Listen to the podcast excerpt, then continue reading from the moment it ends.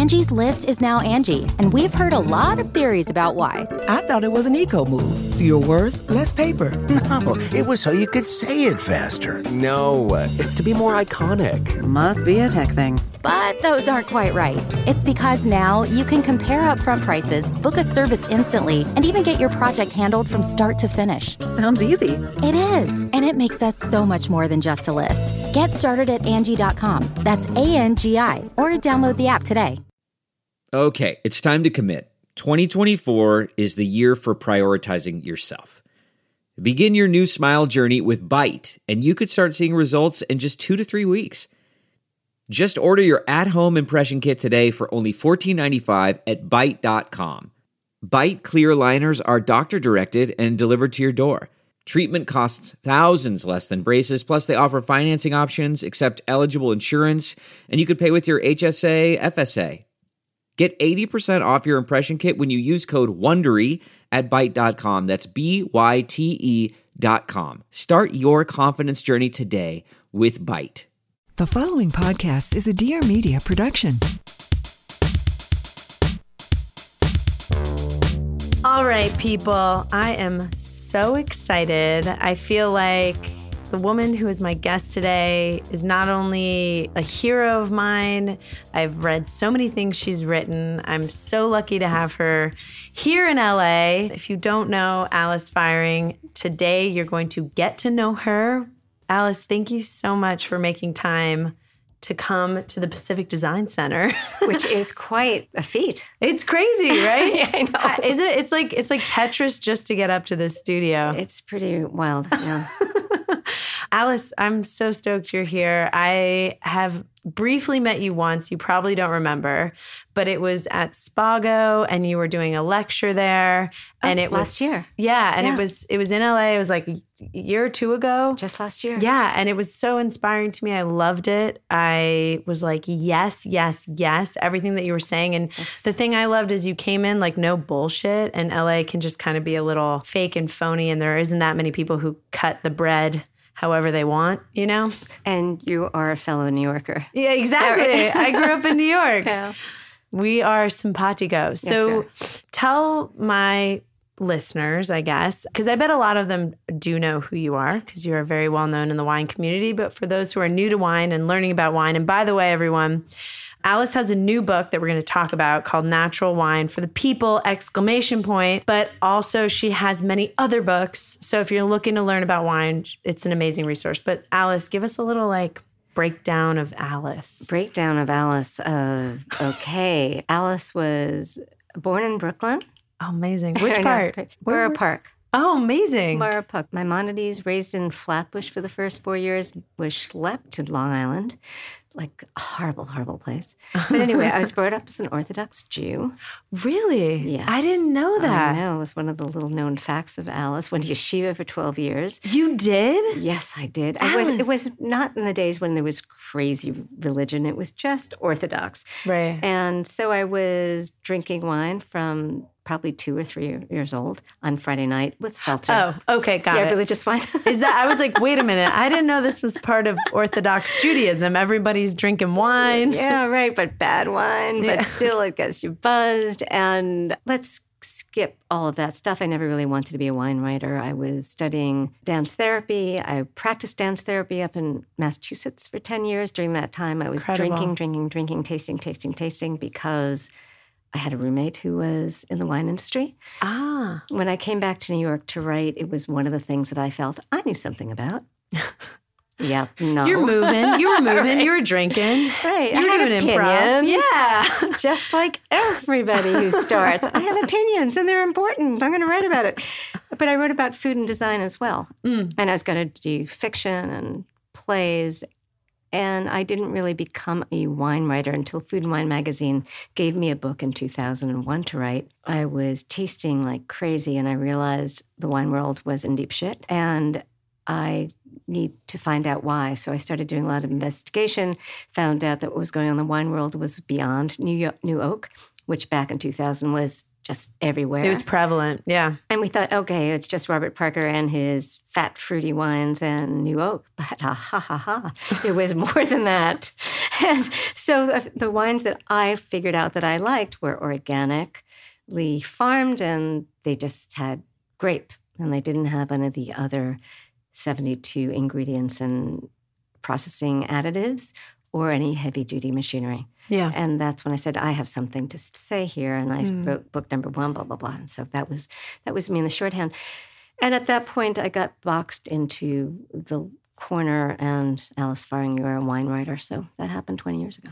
That's amazing. I mean, also, this could be your second coming. You could write about something other than wine. Yeah, I We're going to get to that. I know. I have a feeling. I was like, hmm, I feel like there's a pivot that Yeah. could be coming. Pivot. Pivots are hot right now, Alice. The pivot. Yeah, I guess so. Okay. If you do one career, you're successful at it, then you pivot and then you do something else. And it's everyone's like, oh my God.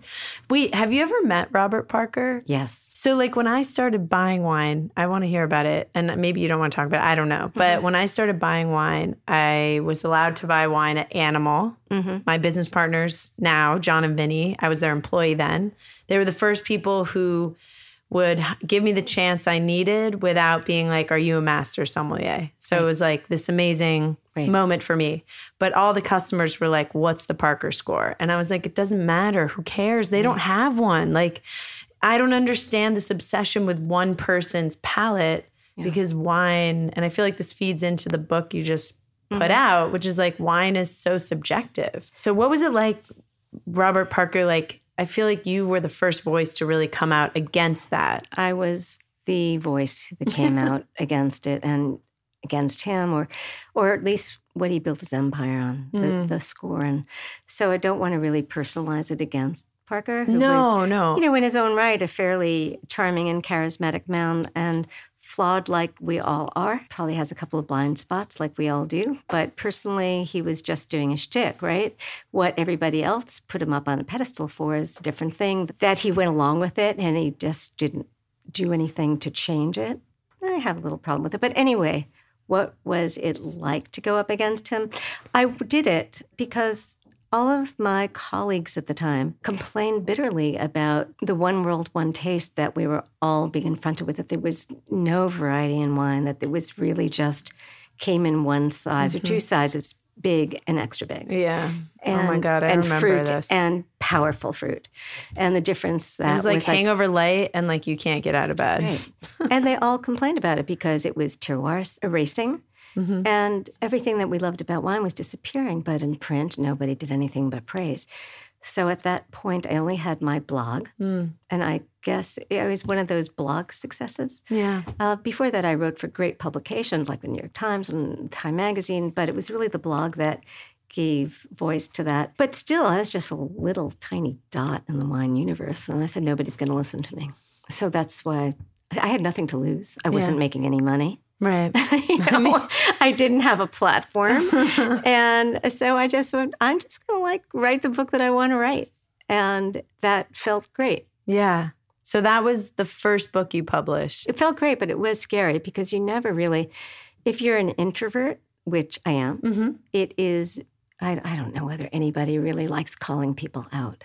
Right. Um, it's not a fun thing to do, but I felt it was such a disservice to the wine world and it was whistleblowing, and I felt I had no other choice. It must be kind of a trip, though, flash forward 20 years to where we are today. Like, it's a trip for me, flash forward 10 years, I've been working very seriously in wine. I mean, layering knowledge, you know. Right.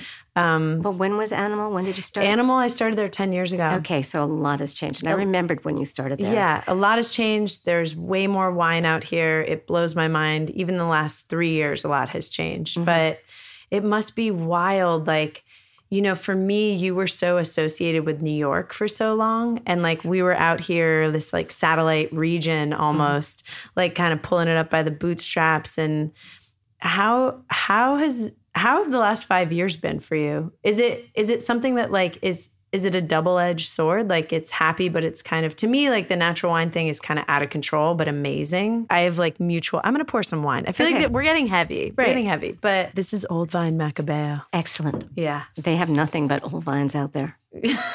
yeah listen everybody What are you tasting? yeah what do you taste how does it smell Are you getting the dried apricot? Oh, this is Jesus. the pont triple It's yeah. pretty good. yeah It's down good. It's pretty impressive. It's almost like I hate to say it, I kind of like it better than Tom Lubbe, the Matassa Blossom. It's a little bit different though. So this is going to be zero zero, and Tom isn't necessarily zero zero. Yeah, and this is only two days of skin contact, mm-hmm. so a little bit lighter. This is super delicious. So Tom isn't zero zero from Matassa. not everything. He's not mm. dogmatic about it. It's going to be super super tiny, but he's not dogmatic about Yeah. I want to know your reaction to the wine world now, but Okay. we'll build up to We'll it. But what are your standards for wine? Because it's something I'm interested in as well. Like, if a winemaker has a weird vintage and they have to add a little sulfur, like, is that okay in your mind? Yeah, or totally. It's okay. Yeah. I think it's really important to know the producer, know where their heart is, know how they work, and know that they're not working dogmatically. You're going to make a lot of mistakes if you work dogmatically.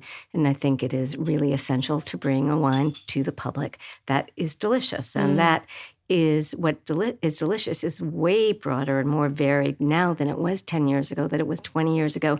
Thank goodness. Yeah. So I am fine with a bit of sulfur.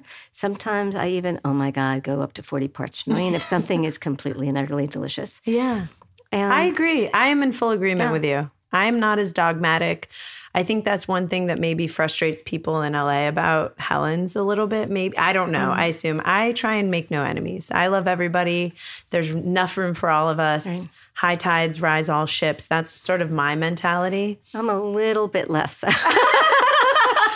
I know, you know, it's but like I like that. it's like if you put a yeasted rosé in front of me, like I like I have no tolerance for yeast. Like explain explain to people what a yeasted rosé would be like, so they understand. So native yeast fermentation is one of the basic requirements I have for wine and Same. natural wine. Yeah. And so that is you just let the wine start fermenting naturally. You're not adding a yeast or yeast food. So it's very similar to making yeast from a wild mother. And we all have wild mothers, I'm sure. but, but so what happens to that is just, it really is a reflection. It's the DNA of the vintage. It is showing you truly the direct link to nature. When you are adding yeast, and there are hundreds of yeasts that you can choose from. I call it like the flavor and fragrance suitcase for the wine industry. you can fine tune, you can turn your uh, Chardonnay into something that smells like a Sauvignon Blanc, or you can do your Gruner like a Chardonnay or like a Riesling just by picking the right yeast. Commercial yeast are kind of like designer babies. Exactly. Yeah. totally. And so most of the very, very pale, popular rosés that everybody drinks and everybody may say, oh, I have no trouble spending $120 for that rosé is going to be coming out of the very fashionable flavor and fragrance suitcase. And I've got no tolerance. I mean, most rosés that I drink, shocking, really don't have any aromatic profile. Mm. Do not smell like peaches or any other garbage.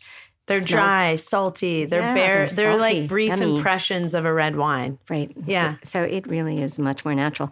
In the way, I don't know why this is going to be a little bit non sequitur, but Mandy Aftel, who is a natural perfumer up in S- uh, Berkeley, told me and she's fantastic. Actually, I, I adore her. She doesn't drink, but I don't hold it against her. but when she does these seminars with artificial fragrances and natural fragrances, people in the audience always love the synthetic rose fragrance as opposed to the natural rose fragrance mm. because it's far more intense. Yeah. And you can say the same thing about native yeast versus commercial yeast wines. Yes, I, I agree with you. Man, that's so. It's so true. The one big thing that I've said always to people that I think has taken wings and flight for some people in LA is that, like, you know, the beloved for many whispering angel and being like, listen, it's basically like the McDonald's of wine. Like it's the same, it's the same exact thing. And once you put things in the context of that, that it's just like manipulated flavors to resemble something that is enticing you and tricking you that it, you like it, then you're kind of caught in this like Ferris wheel of horrors of like what you're ingesting into your body. But I did get a woman who emailed me from Texas the other day who was like, You're scaring me and I have nowhere to buy wine. And I was like, Girl, I'm sorry. It's okay. I felt terrible. Where, where's she in Texas? We can find wine. Dallas. I was like, here's three it. shops. Yeah, There's great. Yeah, Yeah, I know. I felt so bad though. I was like, maybe I quit. Maybe I stopped doing the podcast. Just kidding, Michelle. Michelle's Michelle's like Michelle's my lovely producer. Producer. One thing I think about a lot, especially with the Somm team I'm training, are like wine education and the traditions of wine. And it kind of feeds back into like what's been happening with wine uh, in the last couple years. Like, I think it's really cool that more people are into it. That like there was the foodie movement, and now there's like the wine movement, and people are really thoughtful and they want to know the farmer and like you know society you can kind of predict movements like this in some ways but what are your thoughts like one thing that i think people are refocusing on now is like the sommelier or the wine professional mm-hmm. or the wine retailer. Do you think that the traditions of wine have gotten lost in that the pendulum has swinged? Because, uh, you know, like in the early 2000s, I feel like it was, if there's anything that like the Court of Master Sommeliers is, it's rigorous, right? With education. Right. And not necessarily that you need that. Right. If you want to do it, cool. It's not for me. Yeah, I feel the same way. Yeah.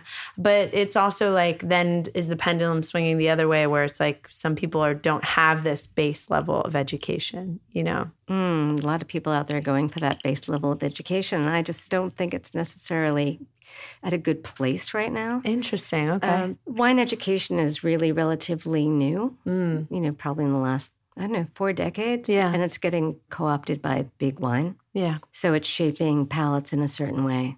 Now, at the same time, we're having this natural wine, little tiny David against the Goliath, that is, though it may be not even 2% of the market, is having a profound effect on the market. So Yes. you cannot evaluate this. I don't know if I say it in English, it's point triple. In French, it sounds point triple. Yeah. it just sounds much better in English. Point Uh, triple. point triple. yeah. Yeah. Lam- We're in LA. Alice, so we can just be Yeah. point triple. FX, Lampyres. Yeah.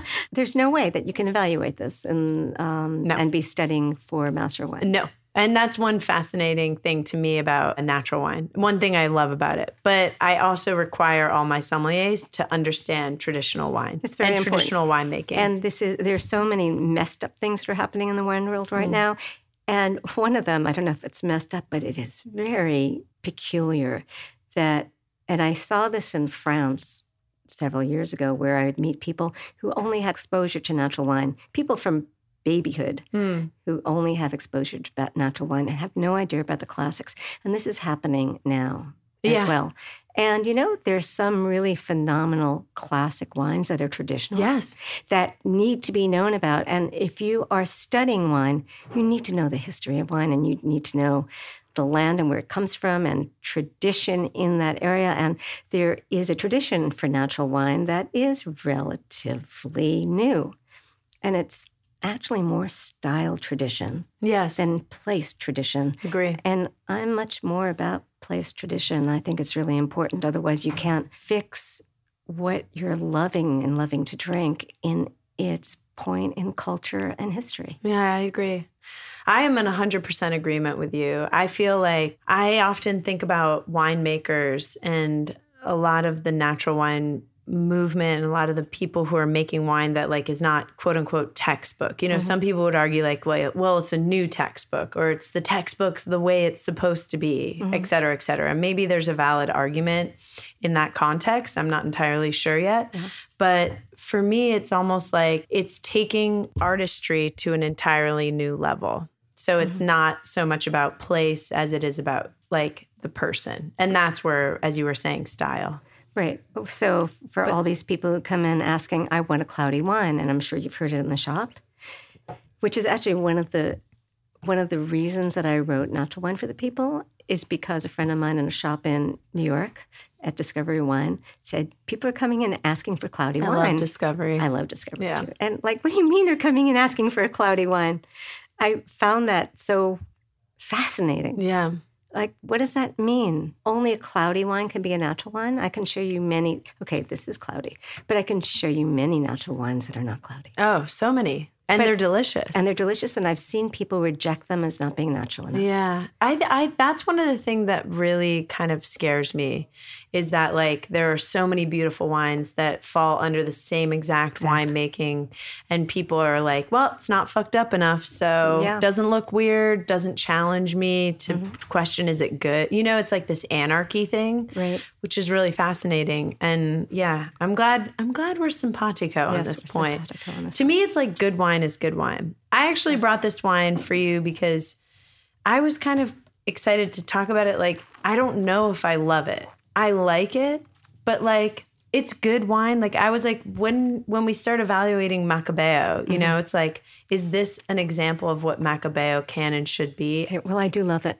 Yeah, I absolutely do love it. It has just the right amount of volatility mm. that gives it on the edge. Yeah, I love the texture in it. Mm-hmm. It's funny that it only has two days of, but Macabeo has kind of thick skin, so Yeah. that makes sense. But I love the slightly like rough texture. So even though it's only two days, it still gets skin contact kind of category. It has, without going into the flavor, I have an emotional response to it. yeah, It feels good in my body. Mm. The acidity is delicious. yeah. It makes you want, makes me want another glass. Like, of course, after you, like my day is done, so I can just drink through this You interview. just drink it. So yeah, no, I think this is a gorgeous example. Mm. There's a lot of, it's lively. yeah. Yeah. Oh, I love that. Alice, come every week. Let's talk about America because Why where we not? live. Why not? You're in LA this weekend. You live in New York. Okay. Uh, I know. I know. Twist I, your arm. I know. I get enough for being a, a Euro or Eurasian file. So But, let's uh, talk about yeah, America. let's talk about America. What do you hope to see like the next five years for for wine? I mean, you put the book out, Natural Wine for the People. To me, like, can you talk about the intention of that and also where where do you hope this you start a trajectory moving? Hmm. So now it's moving really, really quickly. And I think, like, this is going to sound really depressing. Like any group and group pro- politics, you go through, you know, the romance phase and it's glorious and it's utopian. and then it gets co opted by crass commercialization and, you know, there's infighting and arguments and splintering. Yes. And unfortunately, we are on that side. We're on the splinter now. side. We're on the splinter side. I don't know where it's going to end up. I don't understand why it's happening. I really don't get Oh, I it. do. Really? People have decided that they are going to make money off of it now. It was not, they Right. can make money. Mm. And natural wine is associated with the party, Right. the anarchist party, but the capitalists are moving in. Right. So then there's a very hardcore, dogmatic sector coming in as well, where natural one has to be completely zero zero, Right. and they're holier than thou. Which is funny because I used to be considered holier than thou, and maybe I am holier than thou because I'm feeling far superior than those people. so without a doubt, but it is becoming factionalized as opposed to all about you know a beautiful togetherness. Everybody should be together. It's sort of like the death of the hippies, the death of natural wine, long live natural wine. Yeah. I guess I can see that. I mean, to me, what's so funny is like none of this would exist unless the customer was more invested. Mm-hmm. And that is capitalism in and of itself. And like, I think that anarchy is great on the consumer side, but is that what the winemakers all want? You know, it doesn't always factor. I think some of them do. And some of them the- are like, it's for the people, but The French were very much like that, and in fact still are. And Yeah. if you look at most people's pricings when you go to France, it's so easy to drink cheaply. so much easier. actually all of Europe and not here. And there are other factors at play here. But I know a lot of people, and only one person, maybe two people in America, that really feel strongly about not raising their prices because they want people to be able to drink. On the other hand, there's the rise of the cult classic, such as Pierre Overnoy. And when you go mm-hmm. visit Pierre on the Jura, who is often referred to as the Domaine Romanée-Conti of the mm-hmm. natural wine world, the wines are amazing. Yeah. and they are absolutely amazing. And his prices haven't gone up out of his cellar. right. And he doesn't know what to do about it. It's the same thing as and but yet the they're rising. You know, I asked some importers because I've been buying long enough that mm-hmm. I've watched things I bought for 20 $25. Mm-hmm. dollars They're now 40 to $55 a bottle. And you know the the reactions I get are twofold. Oh, the yield was down, so the price is up. That's mm-hmm. their choice. Or the demand is high, so that's the market. You know, mm. and I'm so curious about who's setting that market value on wine. And that's where I can I can be a little bit of an anarchist where I'm like, how do we, you know, I try and keep my pricing at Helen's pretty fair. Like I mm. don't do a full retail markup on some stuff. It's the more expensive stuff I mark it up less. You know, I try mm-hmm. and like we try and get good wine for the people as best that we can, but it's a business. Business, and in yeah. some ways I'm like I'd rather have more people drinking better wine than less. You know, sometimes it feels like it's an exclusive club. I feel like there's no it's like not a win-win. It's and it's not a lose-lose. It's mm-hmm. it's to me it kind of seems like it'll always have a fracture. But right now, with so many more people drinking natural wine, the fact of the matter is there's not enough good wine to go around. Yeah, that's true. There just isn't. no. So, what is going to come down out of that? I know a lot of wine shops and restaurants that they blink and they lose their chance to buy wine that is not, hev- you know, heavily allocated, but it's gone. Oh, this Like, happens in happen? LA every week. Mm-hmm. The stuff you've bought for years, all of a sudden, it's gone. It wasn't allocated. I poured it by the glass for two months last year, and now it's like bye. Right. Such a it's heartbreaking. So, I don't know how all of that is going to. Play out. out. I don't either. Oh my god, we're gonna start crying over God. here. Okay, let's let's get we're gonna get back. we're gonna get back up on track. So, Alice, let's try the Yoyo. okay. Okay, this is the La Tranchée 2017 vintage Grenache Noir, made in Banyuls. You speak great French. Uh, no. the sad fact is, I can speak a little bit, not nearly what I should. This wine's at kind of a weird place in my mind. It's not bad, not bad weird. It's in an interesting transitional moment. And I think that's one thing that people aren't talking about with natural wine because it's often consumed when it's too young or when it's a baby. This is not even that old, 2017, and it could. Uh, to me, this wine will like be good in different Yeah. ways over Yeah. time, but probably it will get drunk before. Before. Mm-hmm. Yeah, I'd, I'd put this down. When I was at Noma last year, Mm-hmm. and actually, have you been to Denmark? I just went and I just went to Noma a couple months ago for the first time. was it so? It was the vegetable. It was the vegetarian menu. I was opening night. Hmm. It was wild. The experience was unparalleled. I would say, though, I mean, it's a thing. You know, you Yeah, just got to get on the ride. Yeah. It was fascinating. My partner, he was like, "This is insane." Did you order wine off the list, or did you have the wine pairing? I did the pairing. The pairings that Mads did last year were spectacular. And what is phenomenal about Copenhagen is that there's tremendous amount of older natural wine and you mm. see how it ages. So a wine like this is just going to age quite beautifully. Yeah, I agree completely. Yeah. Like I opened it, and the moment I opened it, I was like, I need to make sure that people buy this who have temperature control and will put it down for even a year, two years, like in three or four. I think it'll be really singing. And what we're talking about is like it's not bad. You could drink it, but it's at it. There's a there's a crux of tension that's at the top of the wine that is the fruit and the acidity are not commingling. Yeah, it's perfectly delicious now, but it- Yeah. that tannin is going to resolve. Mm-hmm. It's going to eventually meet the acid. Mm-hmm. Yeah, It's exciting for me. yeah. Alice, let me ask you this question. Go ahead. What do you think about crystals? My name is not Marianne Williamson. Oh yeah, who are you, wait. who are you rooting for? I mean, we're looking at a crystal. We're looking at a crystal. And There's a rando crystal in the studio it's today. a, it's a little bit, I have to say, I don't have a good feeling about this crystal. I- uh, it feels a little flat. Yeah, the crystal feels like it got broken in half. I yeah, I don't like the whole dreidel thing on the. Oh, it's a Tip. dreidel. Yeah, I don't know. It's just not a good crystal. it's not. A, and you live in New York, so we got a New Yorker in LA Having to throwing put up with a shade on some. It's not my crystal. it needs to get charged. That's right. right. It needs to.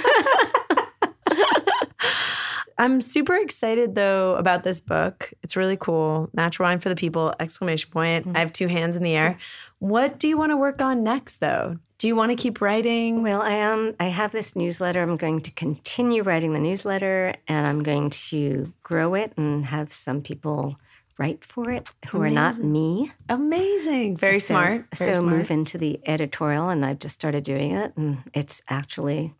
The trouble is that I haven't been finding the right people I want to write for me, but I think now I'm getting there. so that will happen. And after this book, I'm going to take a break from writing about wine, unless somebody decides to actually give me a lot of money to write a wine book, which hasn't happened yet. So you never know. So calling all people to mm. throw out some cash. Right. Yeah. And then maybe I could do one. I just don't think it's going to happen. I have a book proposal out in the next couple of weeks, and I'm not going to talk about it because it'll I'm, jinx ex- it. I'm excited. So you're oh, okay, cool. You're writing in a different form. Where in New York do you like to drink wine and eat? And what are your favorite spots right now? They don't need to be trendy. New- just Alice firing it up. New York is difficult. but you live there. I live there. Thank goodness I get out a lot. yeah. But it's difficult because it's very expensive, and to drink is very expensive, and you have better at home. Mm-hmm. And uh, most of the food is very corporate. Even the places that I love, all of a sudden they go on to a different restaurant. And Right. so I do like Brooklyn. I love Four Horsemen. I am still very much an advocate of Ten Bells that now has a nice, deep, old wine list. It's so good. I was just there Yeah. and it's amazing. And I ordered mm-hmm. Christian Tschida Rosé and I was like, I was a Happy. happy little clam. And it was uh, something's happened there. It's it's re-energized. Yeah. I love it. yeah, I wish their food would be a little bit better. I didn't need anything. Yeah, that was a good thing. I went to Cervo's, which is I was just going to say. Cervo's. It's the best. It's it's the best. so it's so Cervo's good. is the best. It's literally the best. which is right kind of around the corner. And mm-hmm. I go there a lot. Yeah. And I'm actually going to do an event there in November. Oh my Uh, gosh. but the food is the way I like it to be, which is you can eat as little or as much as you want. mm-hmm. Fancy, comfort, whatever, whatever they have. And the chef is just wildly creative. And the wine list is always super interesting. And, And it's, it's always small. changing. That's what I like. And it's, it's small curated. and it's cozy and it is romantic. It's good date spot because it, what is great about Ten Bells is you know you have that sultry low lighting, Yeah. which you also have at Cervo's, which is great. Yeah. So that is one of my favorite. I love Racine. Um, Mm. Diego, who's there now, is I think a super talented chef, and that is a very affordable wine list now. Oh, So that's good. that's great. So those are probably the usual. Where Anthony Kellen um, is down the block for me.